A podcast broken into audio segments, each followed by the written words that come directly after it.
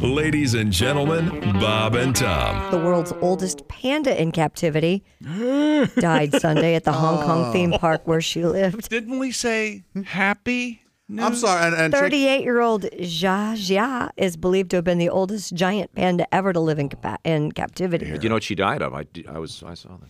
Appendicitis. I can't believe I'm laughing at that. Bob and Tom mornings and highlights replayed all day long. The Bob and Tom Show, weekday mornings at 6 a.m. Eastern on Bob and Tom 24 7.